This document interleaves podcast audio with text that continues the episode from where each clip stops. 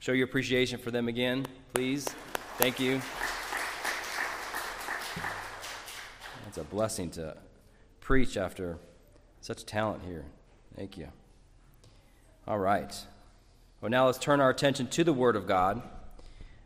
So if you open up your Bibles uh, to Matthew chapter 6, as we continue our study in the Sermon on the Mount, as we continue our study of the Lord's Prayer that He gave to His disciples uh, during the Sermon on the Mount.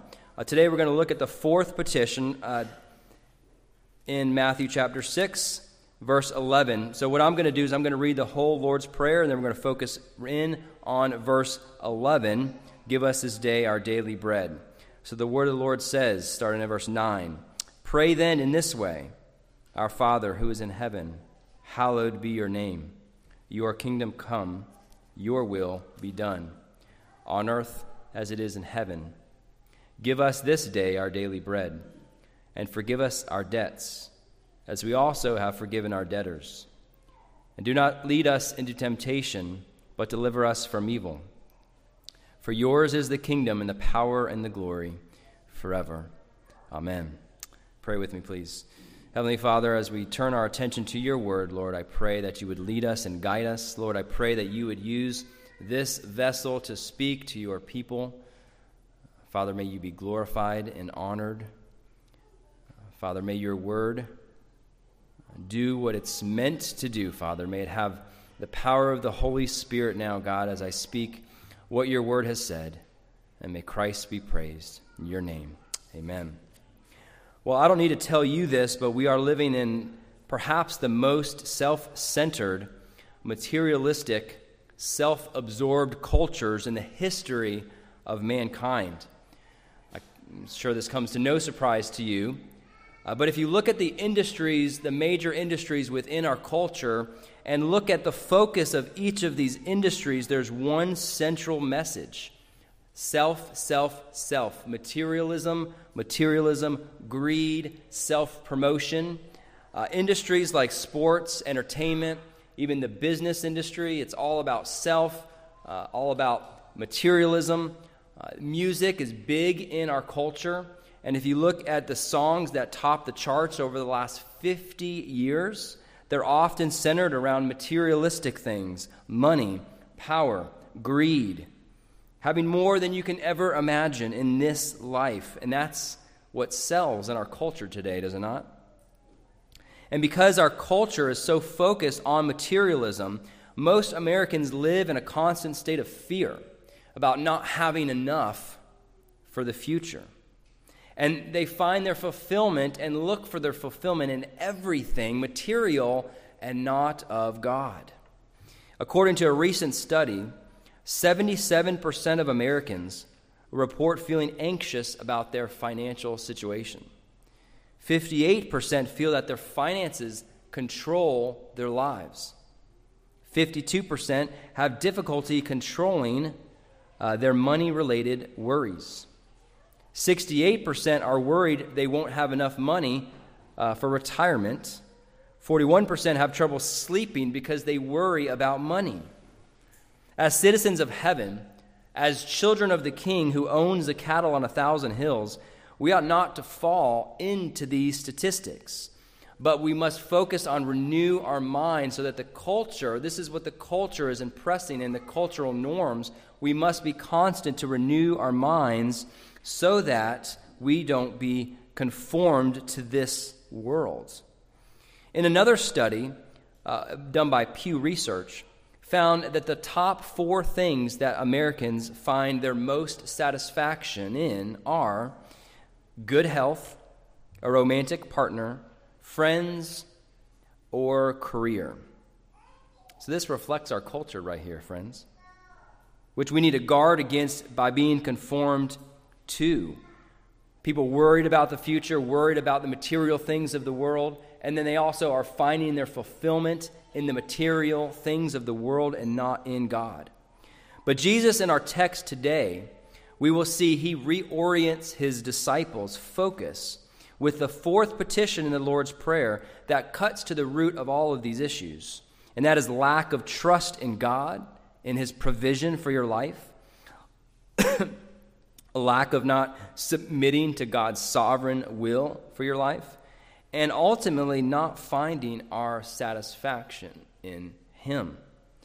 So today we will look at the fourth petition in the Lord's Prayer, which says in verse 11, Give us this day our daily bread. Here we pray for the Lord to meet all things needful for our bodies.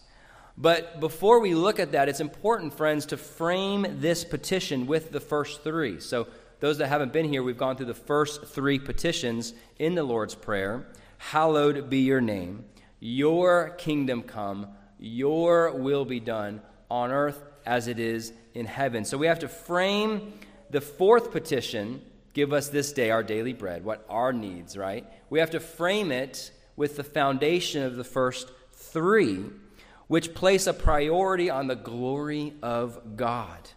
And therefore, we must prefer, prefer His glory over all our nearest and dearest concerns and needs in this life. You hear me, friends? Thomas Watson puts it this way about God's glory. He says, quote, uh, God's glory is that which is most dear to him. It is the apple of his eye. All his riches lie here. His glory is the most orient pearl of his crown, which he will not part with.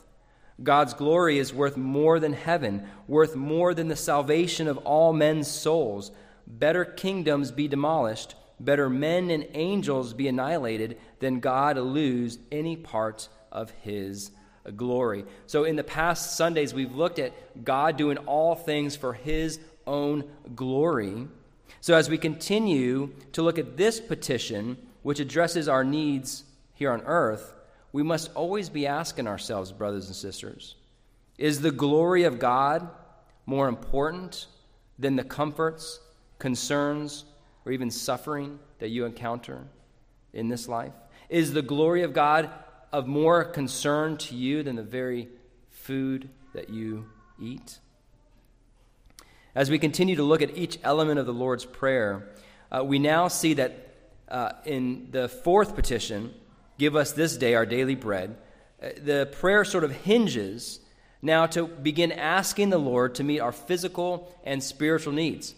So there's six petitions in the Lord's Prayer. The first three are focused on the glory of God and God. And the second three focus on our needs, both uh, physical and spiritual. It's similar to the Ten Commandments. You have the first table, which focuses on our duty to God, and then the second table focuses on our duty to man. Okay, so there's a parallel there.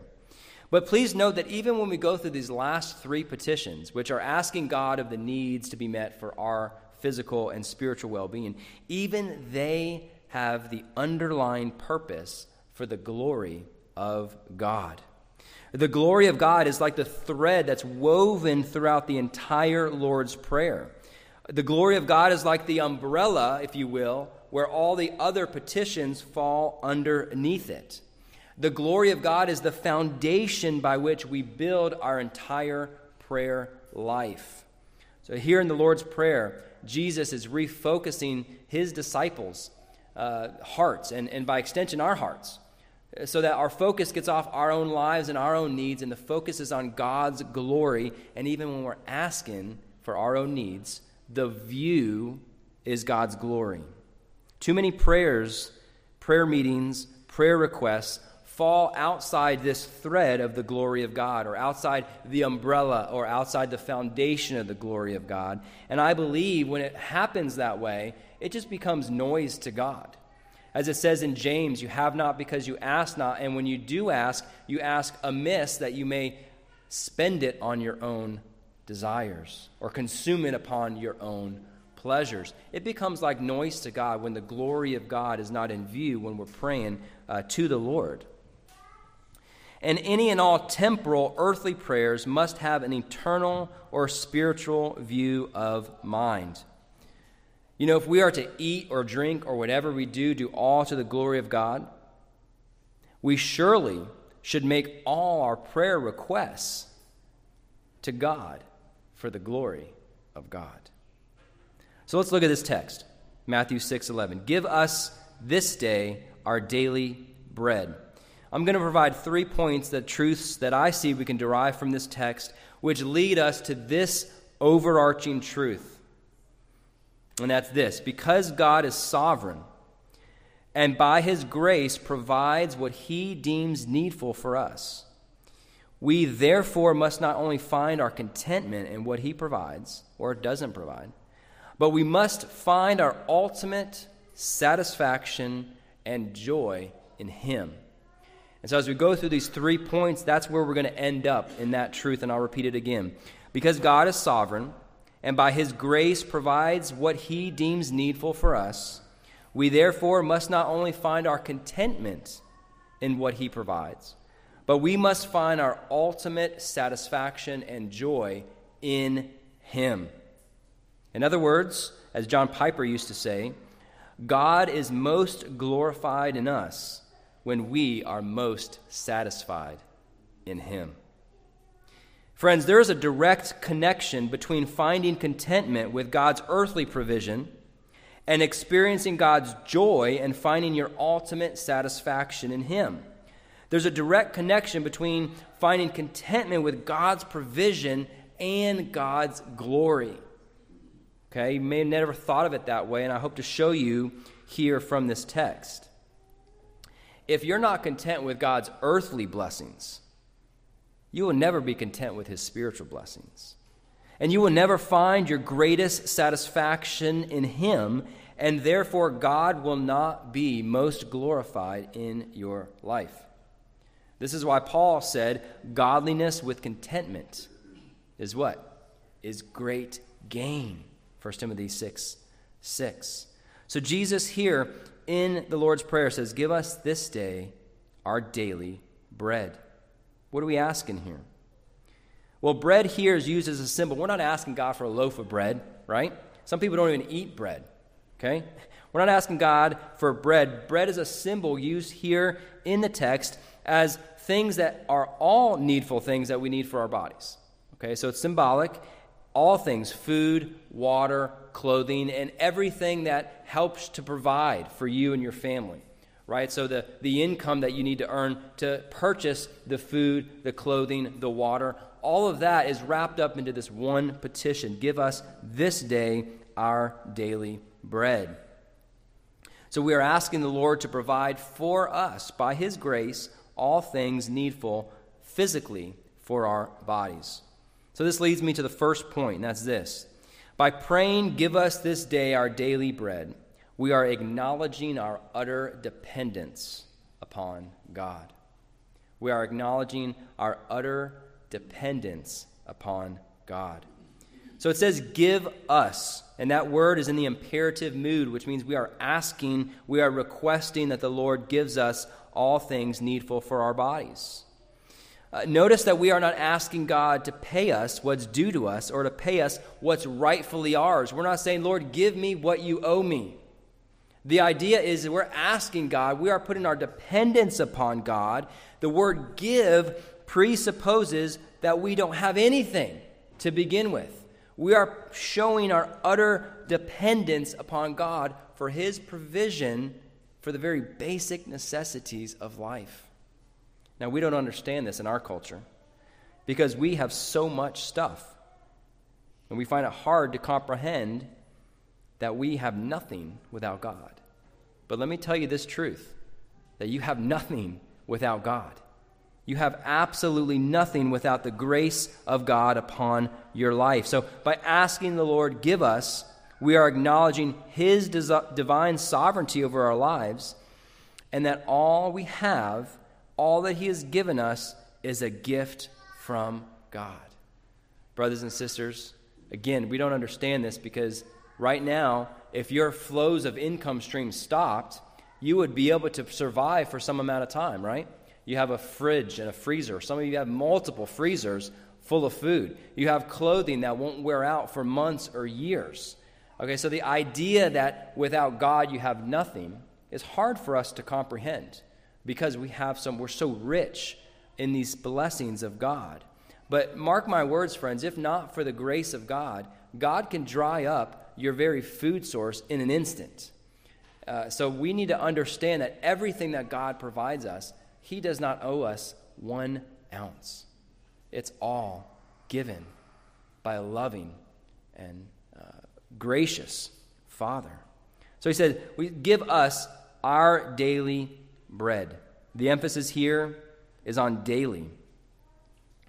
We're asking, Give us, Lord, what we need today, not tomorrow, not next week, not next month.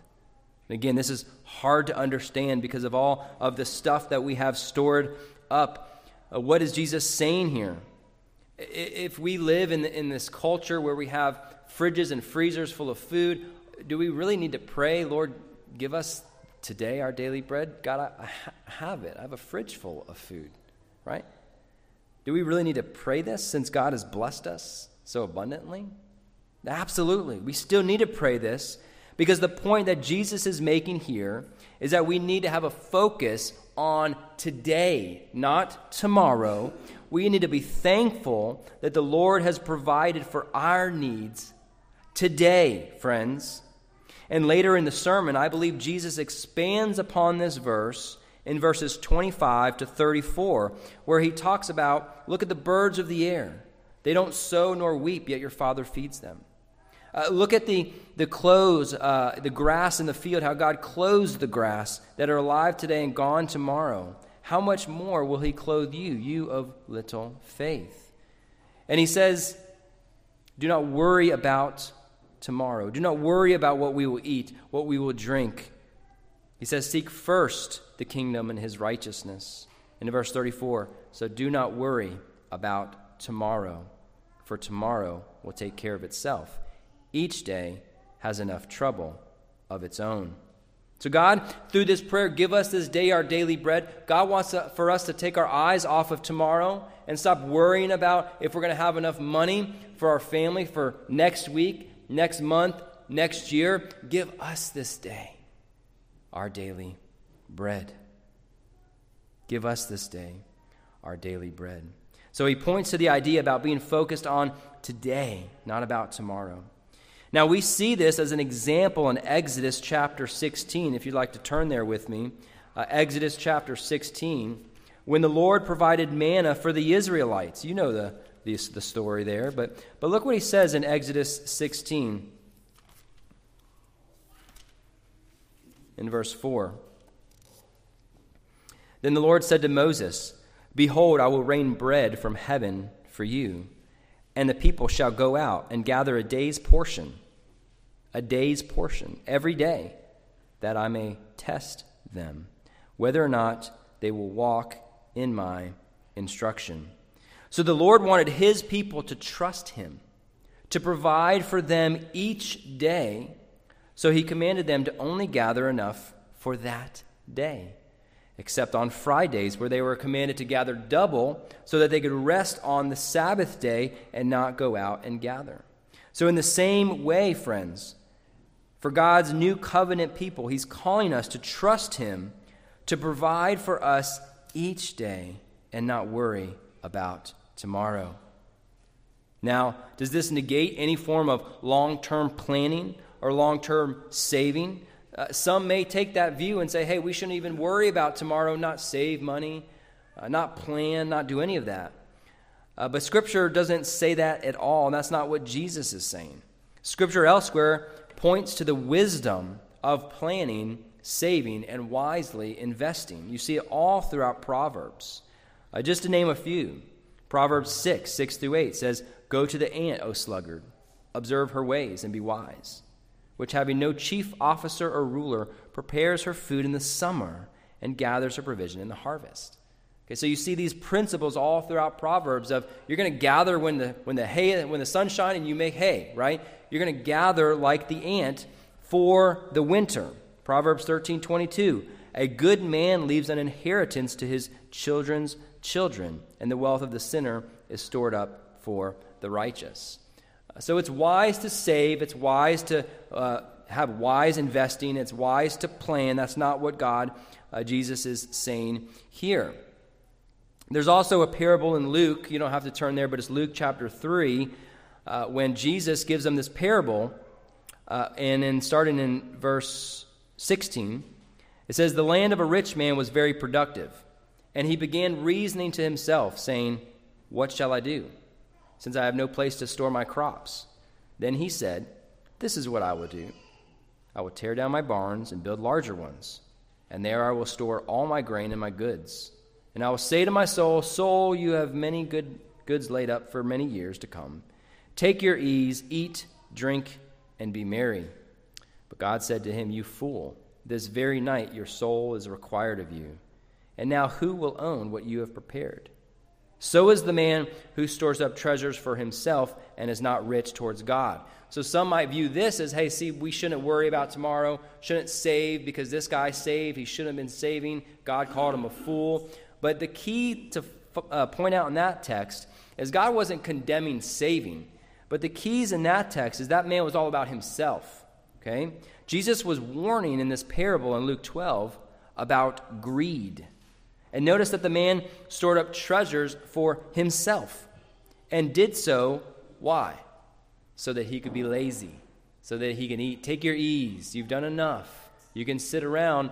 Uh, laziness is not a biblical virtue, by the way.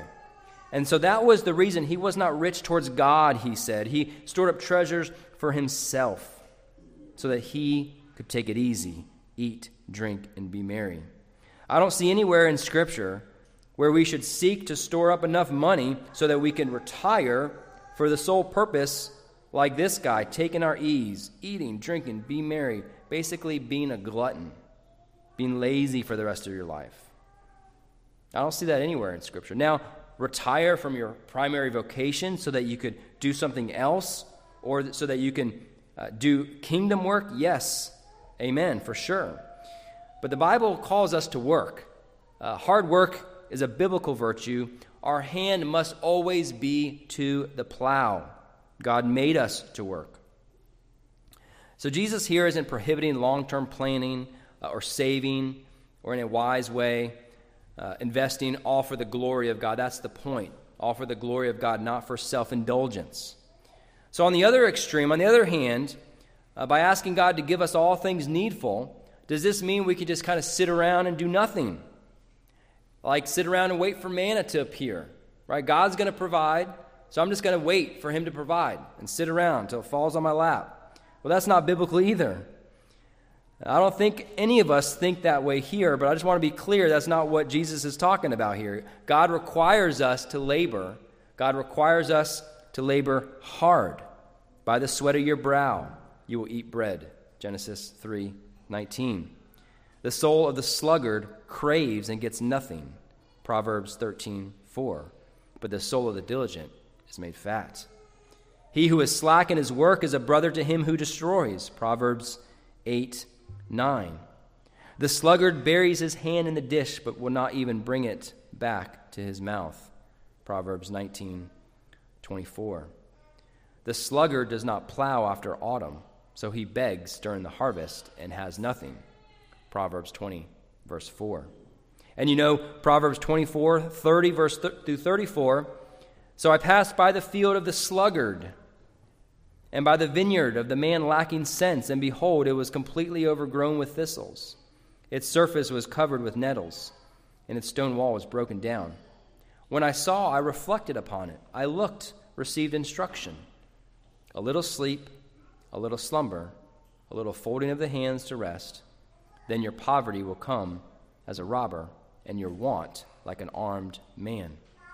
So God calls us to work. We ask for God to provide, but we don't just sit around until manna falls in our lap. Uh, Paul even said that if anyone does not provide for his own, especially those of his own household, he is denied the faith and worse than an unbeliever. 1 Timothy 5 8. And then Paul said to the church of Thessalonica that if anyone is not willing to work, then he should not what? Eat. That's right. 2 Thessalonians 3 10. It's been said by a number of theologians, I don't know who to credit this to, but uh, it said, Pray as if it all depended on God, and work so hard that it all depended upon you. I think that's wisdom there. We put all of our dependence on God. We ask Him to provide for all of our needs, and then we go work hard, diligently, without sacrificing our family, without sacrificing the things that God tells us that are of primary importance, eh, but we leave the results up to God. God actually uses our hard work as the means to answer our prayer. Give us this uh, day our daily bread. Knowing that He gives you the ability to labor and to provide for your family, we should be thankful and not get that backwards. It's always the Lord that provides, not you, not your special gifting, not your hard work. Yes, you work hard, but ultimately it's God who provides. You know, the best thing in, in, in, my life that ever happened to me was when God helped everything I tried to do fail. This was years ago and, and we almost lost about everything, and everything I was doing was failing. Uh, and we almost lost our house, even. And we got to the point where God woke me up to my own prideful heart that I was, I was prideful that I was able to provide for my family, and those who aren't able, they're just not as good as me, and I'm a hard worker, and all of that, uh, self deceived to think that it was me. It was my special giftings, it was my hard work. And God, by His grace, disciplined me to show me that no, it's not ultimately you, it's ultimately me that provides for your family. So work hard, use the gifts that God given you, but we must understand that at the end of the day, it's God by his grace has provided for you and your family. So number 2, second point, when we pray, give us this day our daily bread, we're asking the Lord to provide all that he seems sufficient for us to most glorify him.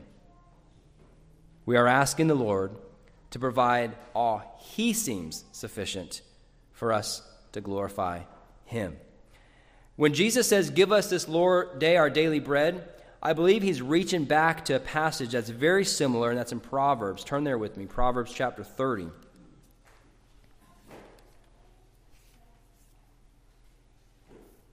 Proverbs chapter 30. I'm going to start at verse 7 and read through verse 9. This is Agur. he says, Two things I ask of you. Do not refuse me before I die. Keep deception and lies far from me. Give me neither poverty nor riches.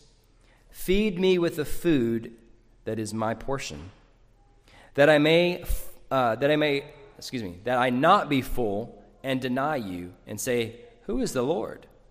Or that I not be in want and steal and profane the name of my God.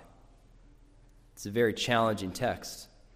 I think for many of us, it's probably easy to ask for the first Lord, don't give me poverty. But could you ask for the second? Lord, don't give me too much that I might say, Who is the Lord?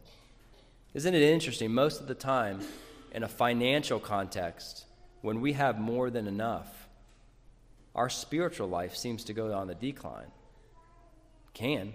Most oftentimes it does because you have all your barns full, everything's there. So, who is the Lord? Look how great I'm doing, right? Uh, so, that's a challenging text. But what interesting about this text, in verse 8, he says, Give me neither poverty nor riches, but feed me with the food that is my portion. He says, My portion. That word in the Hebrew literally means the allotted amount, the prescribed amount. He's asking God to feed me with what you have determined to be my portion. So Agur here has the view for the glory of God. He does not want too little to where he'll be tempted to steal, and he doesn't want too much where he's tempted to forget about the Lord who provided for him. And he says, Just give me what you deem to be best, no less, no more. Is that your prayer today? Is that your prayer for the things that God has provided for you or not provided for you in this life?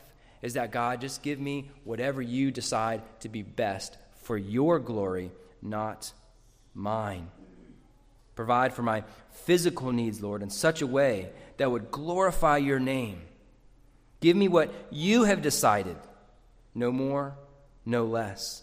So, here in this prayer, there's a submission to what the Lord has granted, and by his sovereign decree, by his sovereign will, what the Lord has decided is your lot in life.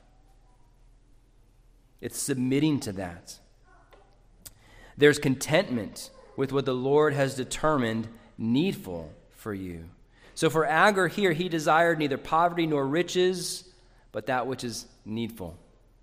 No more, no less. And this echoes 1 Timothy 6 8, where Paul says, If we have food and covering, with these we shall be content.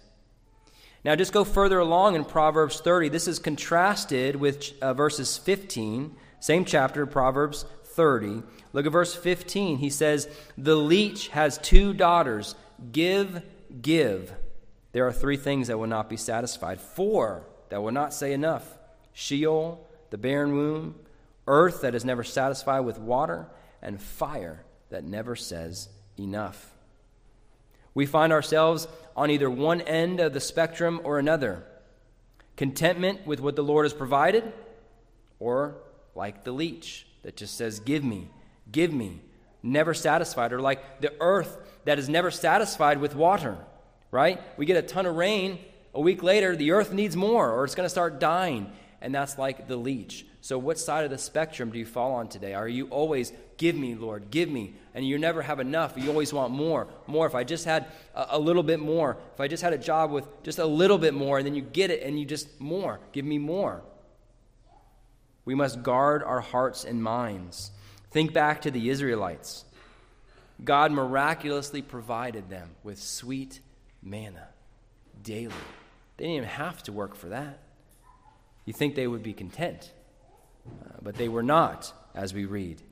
Instead of being content, they were like the leech give me more, give, give. We want meat. And why did they ask for meat?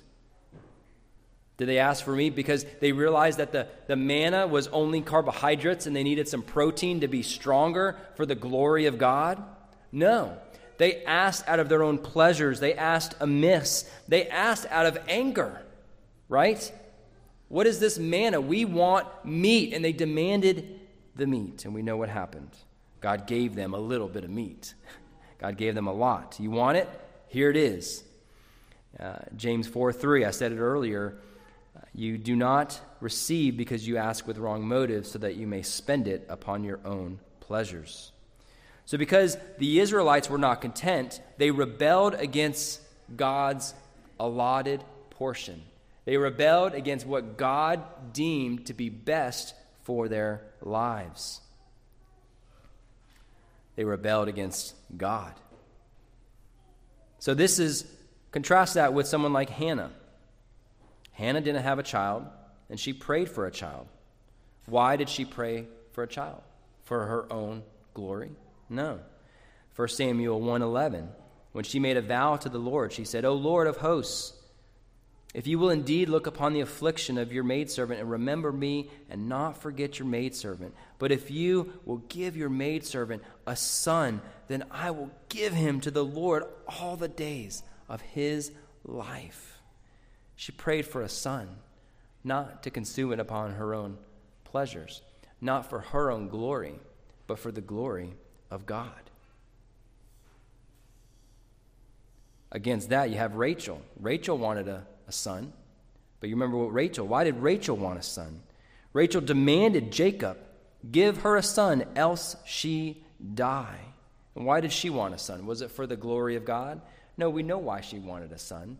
Because her sister was having kids and she wasn't having a kid, right? She demanded that she would have a son. It was not for God's glory, but it was for her own glory. So all of our temporal earthly prayers ought to be for a means to see God use it for His glory and not ours. Whether that's praying for health, healing of a sickness, safety, a better job, all of this must be in prayer to submission to God's will for your life, and ultimately must be a prayer with the aim for the glory of God.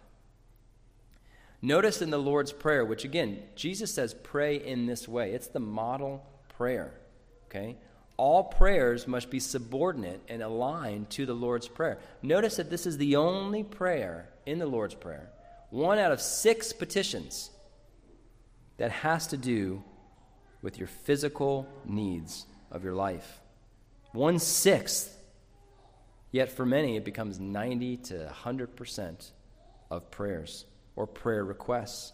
Now, I want to be clear that God cares about the minute details of, of your life. As we read later in the, in the passage in chapter 6, that He cares about feeding the birds, how much more does He care about you? So I want to be clear that I'm not negating that. God cares about the minute details of your life, He cares about that. But listen to what He says in verses 7 and 8, back in our text, before the Lord's Prayer. He talks about the Gentiles praying with babbling, meaningless, uh, repetition. Uh, he says, They suppose that they'll be heard for their many words. Do not be like them, he says, for your Father knows what you need before you ask. And then we see this paralleled in the same chapter verse 32. For the Gentiles eagerly seek all these things. God cares about the minute details of your life, but here's the difference unbelievers focus their life on being fulfilled by all of those minute things in life. And Jesus is saying the unbelievers, the Gentiles, they seek after these things, but you should seek first the kingdom of God and his righteousness. Your heavenly Father knows what you have need of before you even ask. That's just amazing to understand that God cares so much about the minute details of your life, He wants you to stop worrying about it and seek first the kingdom of God and His righteousness. Third point when we understand and submit to what the Lord has allotted for us, we not only find true contentment, but it's how we find our full satisfaction and joy in God. And here's where I wanted to get to on this path with just this one text. Again, when we understand and submit to the, what the Lord has allotted for us, we not only find true contentment, but it's how we find our full satisfaction and joy in God. When our heart can truly pray, give us this day our daily bread. Lord, give me what you seem best for me today. Lord, I depend on you each day I depend on you today, Lord, to provide for me, for my family. When we can truly have that heart of prayer and not just say the words, then we truly find the jewel of Christian contentment. And not only do we find this jewel of Christian contentment, we are on the path to find our full satisfaction and joy in God. So, as John Piper, I'll repeat it, he once said, God is most glorified in us when we are most satisfied in Him. Do you find your full satisfaction in God? Do you find your full joy in Christ, in Christ alone? You might, you might ask, how? How is God glorified, most glorified in us, when we are most satisfied in Him? Think about it. The Bible says, out of the abundance of the heart, the mouth flows, right? When we're not satisfied in God, when we're not satisfied with what the Lord has provided for us or not provided for us, what happens in our hearts? When we're not satisfied with the provision that He's given you, when we're not satisfied with His divine sovereignty and plan over your life, when we're not satisfied with how He's ordered your life, knowing that He could have made the situation different. When we're not satisfied with where we are in life, what comes out of our heart? Praise unto Yahweh or grumbling? You can't have both. It's either one or the other. Grumbling. When we don't find our satisfaction what God's given to us or not given to us, then we have a heart of complaining a heart of murmuring. Is God glorified in a Christian's life when it's full of complaints? When it's full of murmuring? Is God glorified when the people around you, when they see you claim to be a Christian, all that comes out of your heart is complaining? No. God is not glorified in a heart of complaints. On the other hand, when our heart our mind, our soul is satisfied in God. satisfied in His provision, in His ordering of your life, in His sovereignty. When we're satisfied in the things He's not given us that you maybe want, when we're satisfied in the things that He has come across our lives, even the hurts, even the conflicts, even the, the turmoils and the persecution and the pain, when we're not satisfied in what God has allotted for our life, or excuse me, when we are satisfied, what comes out? A heart of rejoicing, a heart of praise, a heart of adoration to God. And that's why, friends, God is most glorified when we are most satisfied in Him. So I want to end by asking you where are you finding your satisfaction? Where are you looking to to satisfy you? Are you so wrapped up in the cares of this world that you can't be satisfied in Christ? Are you so concerned with the things that God you think God has held back from you or the things that have happened in your life that have, haven't turned out like you wanted it to or the things that, that God hasn't given you or provided for you or maybe it's the job he hasn't given you or whatever it might be fill in the blank. Where are you finding your satisfaction? we must bring all our earthly and temporal prayers in subordination to this petition Give us this day our daily bread. When we do this, we bring our hearts in line with our Savior, who while on earth sought not for his own glory, not for his own will, but for the will of God the Father who sent him. All of Jesus' earthly possessions, all of his food, all of his drink, all of the things that provided physically for his body were all used for the glory of God. Let us seek first the kingdom and his righteousness and pray that the Lord would grant us each day all things needful for our bodies, not so that we can glorify ourselves, but so that we may be content and use our earthly provisions to glorify God. Amen. Let's pray together. Oh, Heavenly Father, your name is high above all names, and your glory is above the heavens. Who is like our God? There is none like you. Lord, you have declared the end from the beginning. Lord, you have ordained all things whatsoever shall come to pass. Lord, even the, the things that have come across our life, Lord, that are even evil in nature, God, you allowed them, Lord, as you allowed the evil things to happen in Job's life. You allowed them, God, for your sovereign purpose. And Lord, I confess it's hard to understand and comprehend your sovereignty, your providence. But Father, forgive me, forgive us, Lord, for complaining, Lord, about the things that you've we think you've withheld from us or the things you you've provided for us and not being content with the things you've given us, God. Oh, what a grave grievance to the Holy Spirit when we complain about your provision. Forgive us all, God, for our complaints and murmurings. Lord, help us. Lord, by your grace, change our hearts, God, that we would be totally and wholly submitted to your will. So that, Lord, we can, with our whole heart, pray, give us this day our daily bread, our daily needs. God, Help us to have a heart that can truly say, Lord, just give us what you want, what you'd seem best. No more, no less. Help us to find our contentment in you. Help us, Lord, to find all of our joy and satisfaction in not the things of this world, God, but in you. We thank you, Lord. We give you all honor and praise. In Jesus' name, amen.